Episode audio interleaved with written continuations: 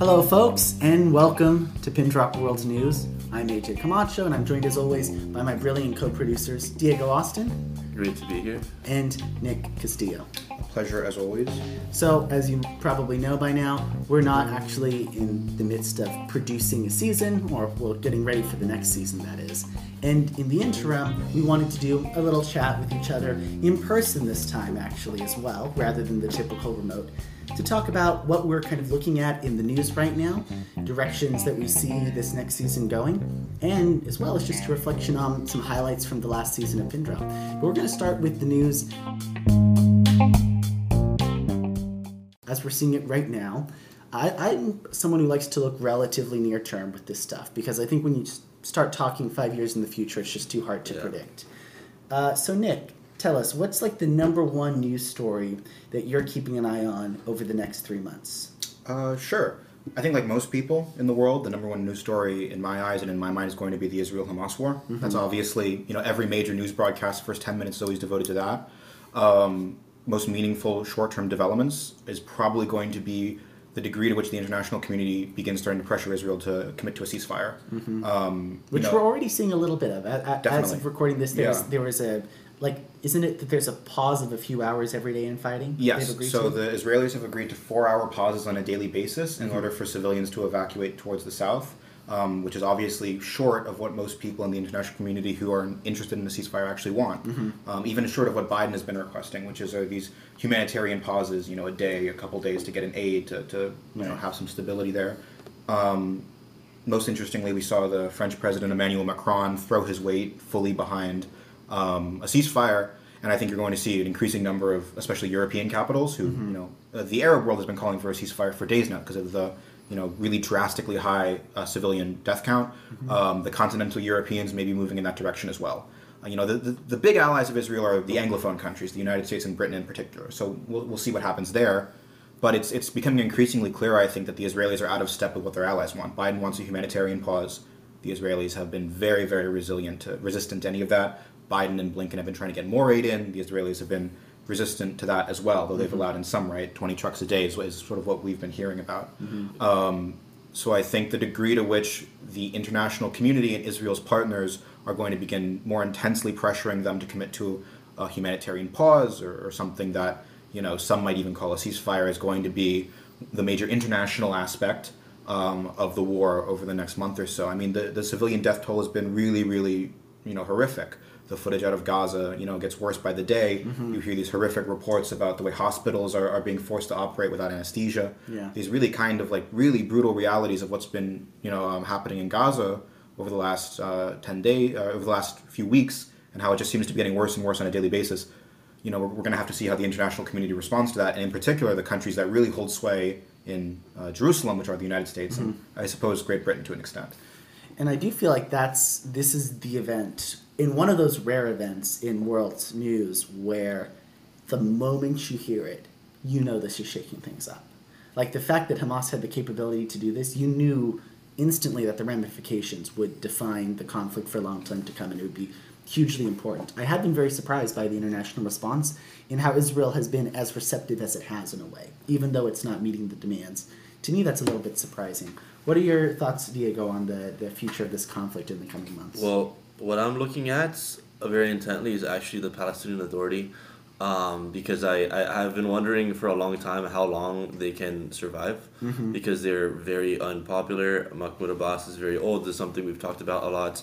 Blinken just made a trip around the region. He met with Mahmoud Abbas, um, the the most useful leader in, in the Middle East, uh, and he he said that something along the lines of like seemed to hint like yes, the Palestinian Authority will have a role in Gaza, and I'm like, what are you talking about, Antony Blinken? The Palestinian Authority is like useless and incompetent, and everybody hates them. I like they they can't even control Nablus and Jenin. I went there like there's like no presence of like any sort of state in Nablus and Jenin because everyone hates the Palestinian Authority, and like there were just mass protests, um, well, pretty big protests. I don't. I mean, I guess saying mass protests is like hard to define, but pretty big protests throughout the West Bank, including in Ramallah, Um, there were reports of live ammunition being Right. fired, and recently this hasn't been picked up so much by the Western media, which I'm pretty disappointed about. But there was an assassination attempt Yeah. on Mahmoud Abbas. I actually wasn't even aware of Um, this. and it was by this obscure new group called Sons of Abu Jandal, um, which, I mean, I, I don't condone that. That's terrible, but that, that is a very good name for a group that's like a, they might be yeah. doing terrible things, It- but they know how to Well, pick a good name. very good name. it But gets- it's, I, it, the name is interesting though. Don't worry, don't worry. Okay. I'll get in there. But um, so some people I've seen some accounts saying, "Oh, it was Hamas." I was like, "No, no, no. It's like arguably worse because it, it, it Hamas I'm sorry, is like worse than Hamas. Well, not that they're worse than Hamas, but if it's Hamas, like okay, that's kind of like expected. It's like different factions fighting each other. No, it turns out these were defectors from the Palestinian Authority, from what I'm reading at least. It seems like they were like guys in the security apparatus who defected and tried to assassinate. So that points to a deeper issue of oh well, you got And that's more rift that's more coup like. if, if these exactly if these reports are true um, that it was guys in the PA then that I think is even worse than it being Hamas because it points to like you have a rift within the PA that's gotten to the point where someone tried to assassinate Mahmoud Abbas and we go go back to the name of um, who was Abu Jandal that was like the the sort of nickname of a guy who um, during Operation Defensive Shield in 2002 in Jenin um, sort of defected from the PA and became like the main leader of I, um, I guess what they would call like resistance in um, Jenin against like the, the Israeli operation. So it points to a sentiment in the, the PA that there, there there's some people there who feel that this sort of complacency um, with what's happening in Gaza and generally just collaboration with Israel is not the way to go down anymore, and they want to like deviate from that. And Sons of Abu Jandal, they issued uh, an ultimatum to um, Abu Mazen, and they pretty much said that he needs to take a more active role with what's happening in Gaza, which is vague, but they could be suggesting that he needs to like part with Israel and maybe take up arms or, or something, or at least or at least just be like way more aggressive than he is. Which I mean, I, I do not think that Mahmoud Abbas is capable of changing his strategy like at all, because that's Yeah. like what he's shown, and he's like eighty seven years old and like very old and just not energetic. so I think um, more than that, yeah. though, Abu Mazen's always constrained because the PA is super reliant on foreign That is allies and yeah, foreign yeah. They, they wouldn't exist if it wasn't for the international community recognizing So them. Abu Mazen can't call for like you know armed resistance against the state of Israel, which is what it seems like, especially these guys are asking of him, right? Right. Sort of a return to Intifada style warfare between Fatah blocks and um, the IDF, which Abu Mazen's not going to call for. yeah, I will say Abu Mazen is put in a very difficult position. It's it's it's it's very hard to be the Palestinian Authority, I think, but also like, man, I I I've seen other guys in the Palestinian Authority make like make maybe more energetic speeches. Well, he's eighty-seven. Yeah, exactly. Yeah. It's like there are guys within the Palestinian Authority who he- like make better, who are younger, who are um, more energetic, who speak good English. Yeah. Guys who could maybe make a better case to the international community. The foreign minister, whose name I'm Yeah. blanking on, um, I know you're you can maybe add that in post. yeah, because he, Um, he was he he wrote a good piece in the Economist, for He example. was that on the well PBS received. NewsHour yesterday. Like this is a guy. he? He, he's Um, he's younger. He's energetic. He can make a good Yeah. case. He probably the has more issue, charisma though, than Mahmoud the issue is how you're gonna make that transition of leadership because Yeah. it, if they hold elections, Hamas is probably gonna win. The one guy who might be able to compete with uh, Ismail Haniyeh, the leader of Hamas, in an election in the West Bank, um, or just across like the Palestinian territories, is um, Marwan Barghouti. Um, he but he was it's complicated though because he was uh, the leader of the Second Intifada. I believe he led um, Tanzim, which like is a, a faction of Fatah that was more I guess aggressive during the Second Intifada. He's in prison for the rest of his life. Um, I mean, I, I don't know if so. I, I, even if he were to win an election, it's like he's running things from prison, unless Israel decides that But would Israel allow him to run? well, if they think it's so urgent, as in like Mahmoud Abbas is gonna die, and it's either this guy or Hamas, Yeah. then maybe. Um, But it would have to be a desperate with- with- situation like that. Yeah, it, it's it, it really. I think a lot of the direction that this conflict is going to go in is going to depend on who wins the blame game after the Gaza war. Because if the wrong people win the blame game after the Gaza war, they could be like, "Well, we're just going to do away with this whole thing." Um, but I, I, from what I'm seeing, I do think Bibi's catching a lot of flack. I do think the the far right guys are catching a lot of flack. So I, I So I'll, I'll, I think we could talk a bit about Israeli domestic poll um, and where that's going to go because that's obviously very important. A lot of the polling and a lot of the conversations I'm seeing on this issue is framing Benny Gantz, the leader of the opposition Blue and White Yeah. Party, as the next. Um, he's, you know, the, the polling indicates that he's the most popular figure. He's in the war cabinet at the moment, making high level decisions. He's had uh, strong challenges to Netanyahu before in, in recent elections. Um, Gantz is also popular at the moment because he's a former um, IDF head. He was the chair of the of Right, the, right, right. of the like you know chief counsel of the IDF or, or whatever you call it. So he can you know pitch himself as a military guy, which there's a strong record of, of Israeli politicians being able to pitch themselves as strong military guys. This was like Ariel Sharon. And I was going to say Sharon. That was his whole the whole reason Yeah. he succeeded in getting back into power. The the issue with Gantz, though, I think, is that he's super status quo. Like, yes, Netanyahu is a right winger. He's not a status quo guy necessarily in some ways because he's like you know uh, talked very openly about a desire to annex parts of the West Bank. You know, he's very pro settler and, and brings these right wing guys into coalition with him. So he's not really totally a status quo guy. Gantz is like totally a status quo guy in my view, and the problem with that is that the status quo isn't sustainable, right? Yeah. Right. And by status quo, I mean like the cutting the grass strategy. Yeah, like the, like the mowing the grass, where like every few years you go in and kill as many terrorists as possible to keep it under control. Settlements, you're not going to do anything about that. The occupation remains like a brutal reality of daily life in, in, in the West Bank. Who knows what's what they're going to do with Gaza in the years to come? Netanyahu's talking about a, an indefinite occupation, more or less, of Gaza by the IDF, which is like a terrible idea, um, in my view. So I guess uh, the future of Gaza is sort of a wrinkle in that status quo idea, because what does it mean to have a status quo with Gaza again? Um, I, I guess it means an occupation that looks like what's going on in the West Bank, but you know that that, that that's a whole can of worms. Absolutely, absolutely. um, so it's hard to even make predictions about that. Right. Um, look, we've had a really good talk about Israel, domestic politics, and the region more broadly, but uh, I want to give us two more issues in, uh, looking forward that come to my mind. And they're both elections. So, most urgently is the Argentine elections. Um, and it's so recent, I won't talk about it too much, other than we have Javier Milei, also known as the chainsaw guy, who is proposing these really libertarian economic policy ideas. And then we have, uh, I regrettably forget the name of the uh, of his challenger at the moment, but more in line with the uh, government that we see at the moment, more typical of Argentinian economics, of not being fully libertarian, having a little bit more government intervention. Yeah, the other guy is like a remnant from the Peron. Yeah, he's a Peronista and all that. Yeah. Yeah. But the uh, impact for this country could be huge. It looks right now like Milei is going to have a difficult time, but it's not impossible. And Yeah. particularly if Milei won, I mean, Argentina is the economy that for a hundred years has every ingredient for an immense success and yet consistently stumbles.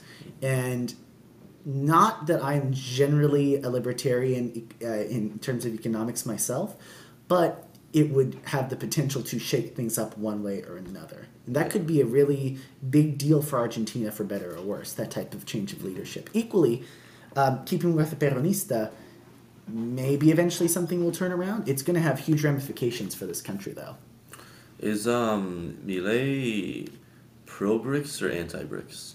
Oh, that's a good question. I'm not sure what his position on BRICS is. I'm sure we can look this Because up. I, right I know now. that um, Argentina, I believe, was one of the countries that was like proposed to enter. Yeah, and I think officially they will be in January, um, Okay. unless something changes. I think if I don't remember, if I'm, we'll we'll, we'll, we'll just check. Yeah, I don't want to make any statements, I guess, but.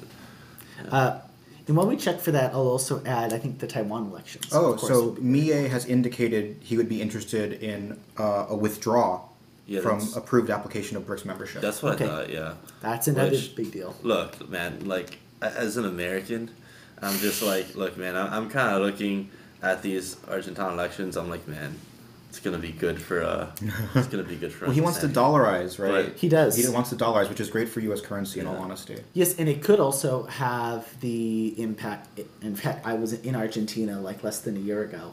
Yeah, it's a good time to be an American, bringing American cash into Argentina. Well, it's Um, usually a good time to bring American cash into a good time. Argentina. Um, this is sort of the issue, right? Like, Right. I, so, so and, and like I'm I, I'm generally of the philosophy that libertarian that libertarian economics of the degree that Milei is arguing for, I'm generally of the philosophy that's not a good thing.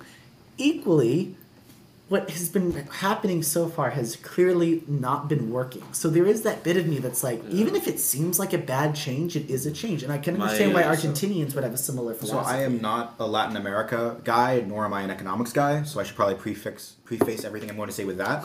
But the general story you hear about Argentina is that the Peronis have more or less run the country into the ground for the past century. Like really Yeah. outrageous levels of spending for an economy of its size, bailouts every like five years from the IMF, like tons of corruption going on with the Kirchner. corruption, also. corruption is a big factor. Um, so if I was an Argentine, I don't know why I would elect a Peronists when the Peronists have been running the country Yeah. for more or less the past you know 75 years, and what was once seen as one of like the great future economies of the world in the mid 20th century has really been just a chaotic mess, especially Yes. when they look across the border to Chile, which has been a pretty successful country Yes. economically. And I, I think a lot of people would argue, whether it's Milton Friedman or whether it's uh, Chile, middle class and above Chileans themselves, that the reason they were successful is because Pinochet put in a rel- relatively libertarian economic model. That and All copper of prices. copper prices certainly helped as well. And you can make these arguments about what was the reason for succeeding, but at least if you ask Milton Friedman, uh, who didn't advise Pinochet but did actually have chats with him and supposedly inspired the junta's economic policy, Friedman would argue uh, Pinochet did a bad decision as a dictator because by liberalizing the economy in the way that he did, um, well, that's not very conducive to a dictatorship because it promotes a better, eco- uh, more prosperous economy. When people are more prosperous in the con- in the economy, they want to have things like democracy. That's Modernization. Friedman's argument: modernization, economic You know, modernization. it's funny you say that. I often think that right wing dictatorships end up being um, less long lasting than left wing dictatorships. Hmm. If you think about the countries that we talk about as making these like really productive, sh- like sort of slow running transitions to democracy, they are, and I'm thinking in particular about uh, Chile, but also about Taiwan and South Korea. They were right wing dictatorships, right? Mm-hmm. Yeah. As opposed to left wing dictatorships that usually build like this mass party apparatus that allows the regime to be really, really solidly uh, in control of the regime. And I think that's the best argument for why, and this is getting slightly tangential, but it's a nice segue. Uh, and I think that's really why China hasn't democratized, or at least that's the best argument I've heard Yeah. for why it hasn't. Economically, it looks very good, but because it's left wing, the money is largely controlled by the party. And so if you're the middle class, you might want democracy, but you don't want to bite the hand that feeds because you would tie your success to the party. And I'm going to use this as a segue to get into the other honorable mention I wanted to mention, which is the Taiwan elections. Because these are coming up. They're, as China, the PRC, is amping up its pressure on Taiwan and threats to invade, you have the incumbent party, which is more, generally more pro independence, and you have the challengers, the Kuomintang, who are the historically in charge party of uh, Taiwan, who founded the country as something separate from the PRC, uh, who are more in favor of unification. And the general narrative is that if the incumbents remain, China will have an increased incentive to try to invade because they do not want Taiwan to declare independence. And they're not even happy very much with the current status quo of de facto independence. I don't know what your all thoughts are on this, but China's always a big hot button issue. That is definitely something to look at now. Um, of course, something that people have been talking about is, I mean, it started with the war in Ukraine, where people were saying, well, now that everyone's kind of distracted with the war in Ukraine, it might be kind of a, a good time for China to do something. And now with the, the war in Gaza Absolutely. opening another front, um, that is definitely increasingly relevant. Um, I, I, I'm not an expert on uh, Taiwanese politics, but from what you're describing, it does sound like this election is going to be very important. Yeah. I'll say though, um, I still there's obvious reason for concern around Chinese aggression against Taiwan. I still, generally speaking, fall on the side of I don't think they would be willing to do it. Um, I think that all the disincentives for an invasion of Taiwan remain, um, regardless of whether or not the U.S. is distracted in, in Ukraine or Gaza. There are huge economic incentives uh, around not invading Taiwan for the foreseeable future, in part because the backlash from the industrialized Western world would be so intense. Like we, we've seen this wholesale decoupling of Western economies from Russia. I don't think something that dramatic would be possible with China because China is so crucial for um, you know uh, uh, Western economies. But you possibly something similar. Um, But the I don't- reliance on China is slowly declining. So the longer time Yeah. goes, the more possible uh, fuller scale decoupling is. True, true. Um, but again, like for for the near future, I don't think whether or not China will invade Taiwan is going to hang, uh, hinge on these elections. Is maybe the way I should phrase it, because I think fundamentally, I mean, also I think again this could change based on the results of our elections that are coming up, and I think we should probably talk about what we've been seeing um, in terms of U.S. domestic politics vis-a-vis foreign relations. Um, but especially if the Democrats hang on to the White House for um, the next four years, the Biden admin showed itself to be incredibly committed to the transatlantic alliance Yes. and what the transatlantic alliance could do to contain aggression from you know what people in the West might see as like black knight states, like sort of rogue actors um, from the Western view.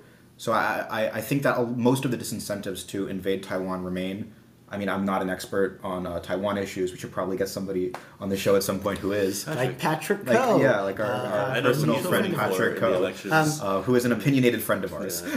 he, he's uh, Brazilian but Taiwanese uh, in terms of his family heritage. I think he's there at the moment as well, actually. I think he is Yeah. in Taiwan. You're Yeah. right. Um, I'll add one thing before we talk about U.S. domestic politics, because being the closest thing to the world superpower, uh, yeah, that's an important factor here in global events. But the only thing I'll add for Taiwan is I agree with you in that when you think about it rationally, if you think about it from a realist international affairs perspective, China just does not should not invade Taiwan.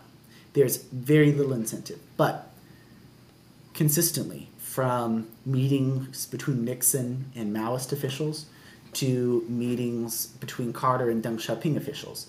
Something very consistent that Chinese officials have sort of told American officials privately when they've when there have been these questions asked about what the other side doesn't understand is they said the Americans don't appreciate how much we care about Chi- uh, Taiwan, how serious we are about Taiwan, how on an ideological level we are very passionate about seeing that island become part of the mainland.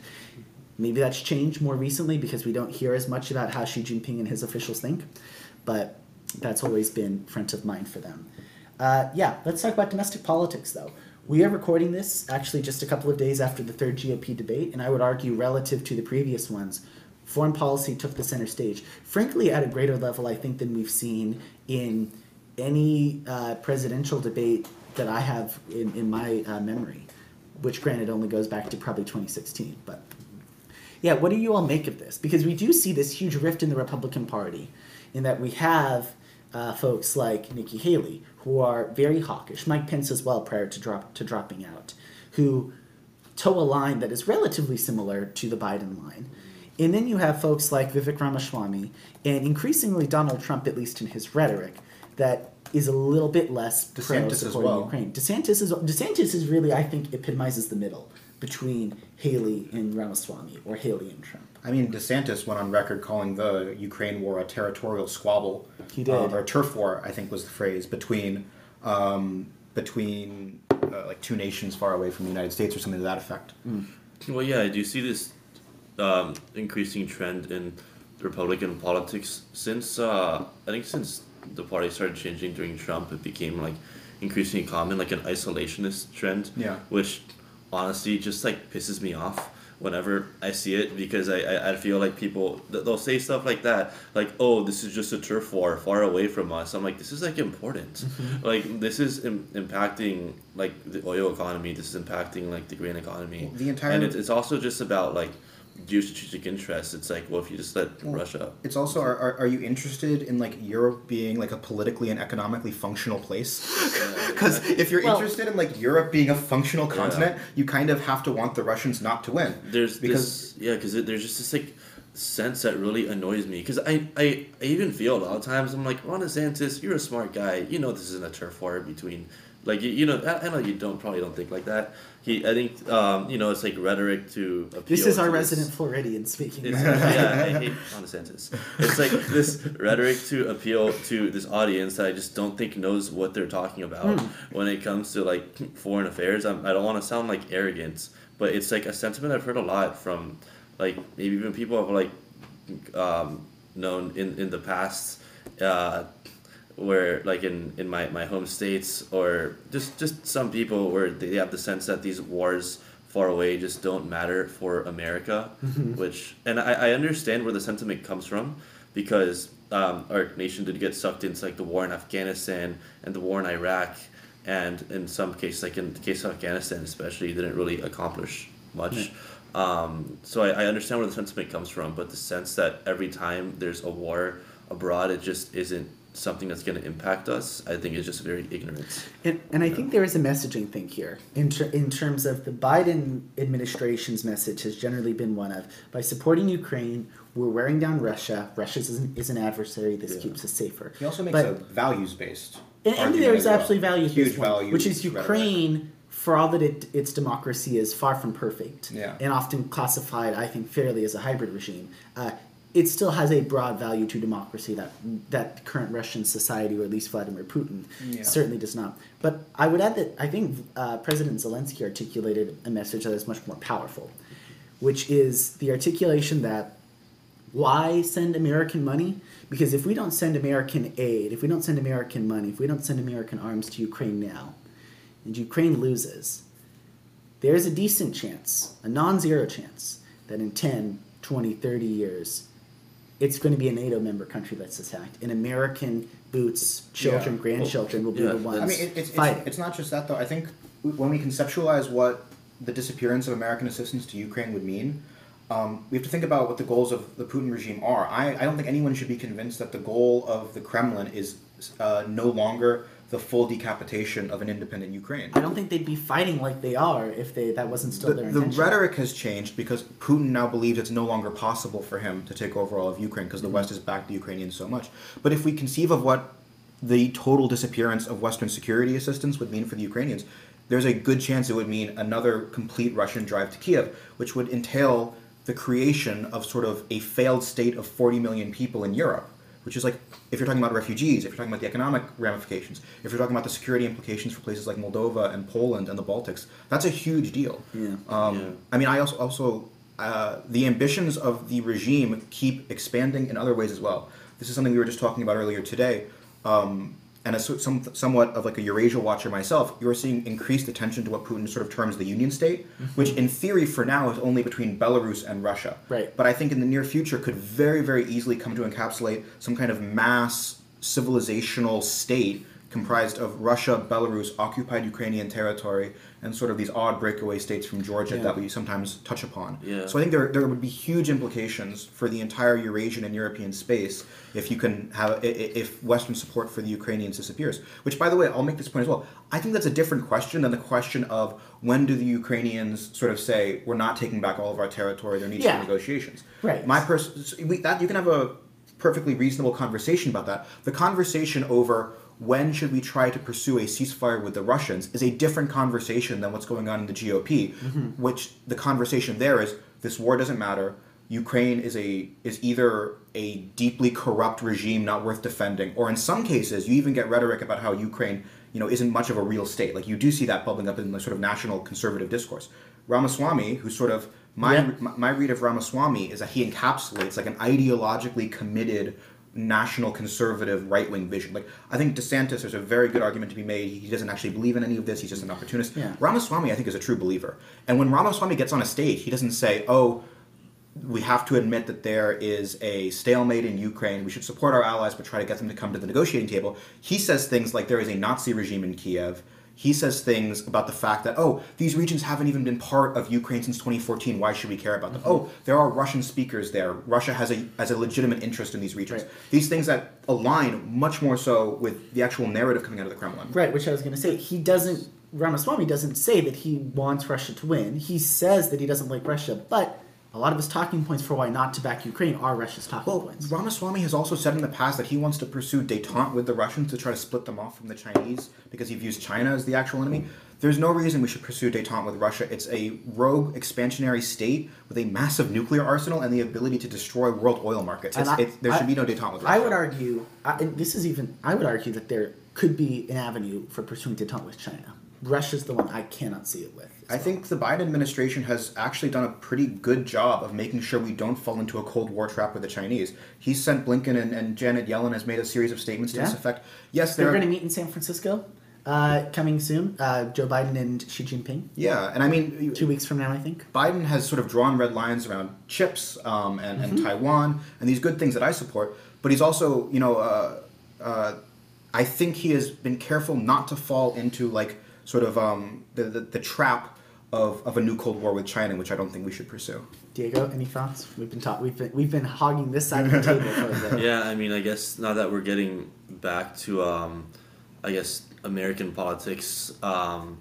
I mean, yeah, I agree. I mean, I think Vivek Ramaswamy is kind of a psychopath, and like maybe also- and like maybe a Manchurian candidate. And, yeah, Good I mean, movie, by but the way. I, I guess my, my, my sort of thoughts on the on the primaries. To be honest, I haven't been paying as much attention to the primaries just because I, I very highly doubt that any of these people are going to be able to like beat Donald Trump. Trump, anyways. I So I, the way I see it is, I'm kind of like I don't really think any of this stuff matters because I feel like these guys at best are just going to be like a vice president. Uh, but other- Ramaswamy, though, might be a vice president. yeah, which I mean would be scary, but I, I still just feel like Trump's uh, views are, are gonna take precedence at the end of the day. Um, although what what I will say is we, we I guess we, we still there's still an air of uncertainty because I think if there was an election now, Trump would like win the Republican primary. Um, Oh, yeah. But with all the There's the a lot of court to cases, with too. all the court cases he's up against, um, you never know if something's gonna happen where maybe he gets found guilty of something and he gets sent to prison or like so, something happens. Or is healthy even. He's yeah, he, he has like a heart attack or something. Like he's a pretty old guy. Um, and then if that happens, then I mean, And heck, there's even, and I know this is always floated and it doesn't go anywhere, but every time there's a convention with a controversial candidate seeming to win, there's always that talk. And what if Trump hypothetically was already sentenced to prison when the convention happens? Is there going to be a rebellion from the GOP leadership that says we cannot nominate someone who is a convicted I mean, I think if that happens, the whole party collapses because that's where the base is. The base likes the fact that he's this under is just indictment. it. you The. Repub- the Republican establishment does not like Trump, but they can't abandon him. I mean, this is not new information. So, I mean, I, I, I want to put some numbers behind what we're saying, just sort of back up what, what Diego and AJ are talking about. Most recent Iowa polling data: Trump at forty-five uh, percent, and that's with all the court cases. You know, um, Ramaswamy comes in at five percent. I guarantee you, Ramaswamy's backup voters are not voting for Nikki Haley.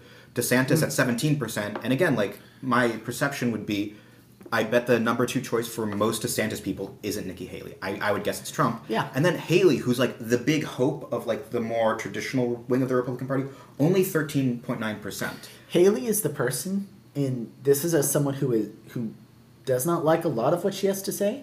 She's the GOP. She's the single GOP candidate who I think I would have a decent chance of voting for in a general election. I don't know that I would. I like- but she's the one who I actually look at it and be like, I could see myself voting. I like watching her bully Vivek Ramaswamy because Vivek Ramaswamy is an infuriating person, and I like when Nikki Haley called him scum on a GOP I- stage because he attacked that. her daughter. I also, I, yeah, and I loved. I also loved her comeback about the five inch heels. Yeah, because Um, what that was Ramaswamy cute. thinking? Who's like giving these this guy these lines? He's like, oh, you know what's a good idea? Make fun, of, a woman for wearing heels. Are you crazy? like, who's running this guy's campaign? Credit to Nikki Haley. She had a quick comeback. I She don't, know- I don't know if did, she yeah. rehearsed it, but I, goddamn, it I'll say good. on a personal level, I have been continually surprised by how good she is on a debate stage because you might have been there she- also, AJ. But um, when I was a freshman in college, I saw her speak when she came to GW, um, and I was I like, did not actually. I was really unimpressed. I was like, this lady is giving off some line about how she doesn't even have an ideology. I don't buy any of that.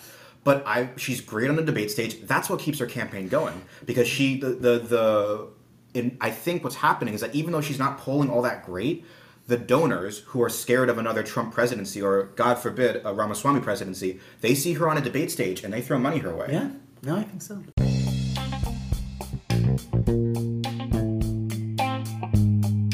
Um, all right, we've had a really great talk about all of these issues that are coming up in, in the coming months. I think that's great stuff for folks to take away and folks to consider, and possibly stuff that could be the center of future uh, Pin Drop episodes. Speaking of future Pin Drop episodes, let's talk a little bit about what we're getting into this season, uh, and then we'll also do a little bit of gentle reflection about the past season.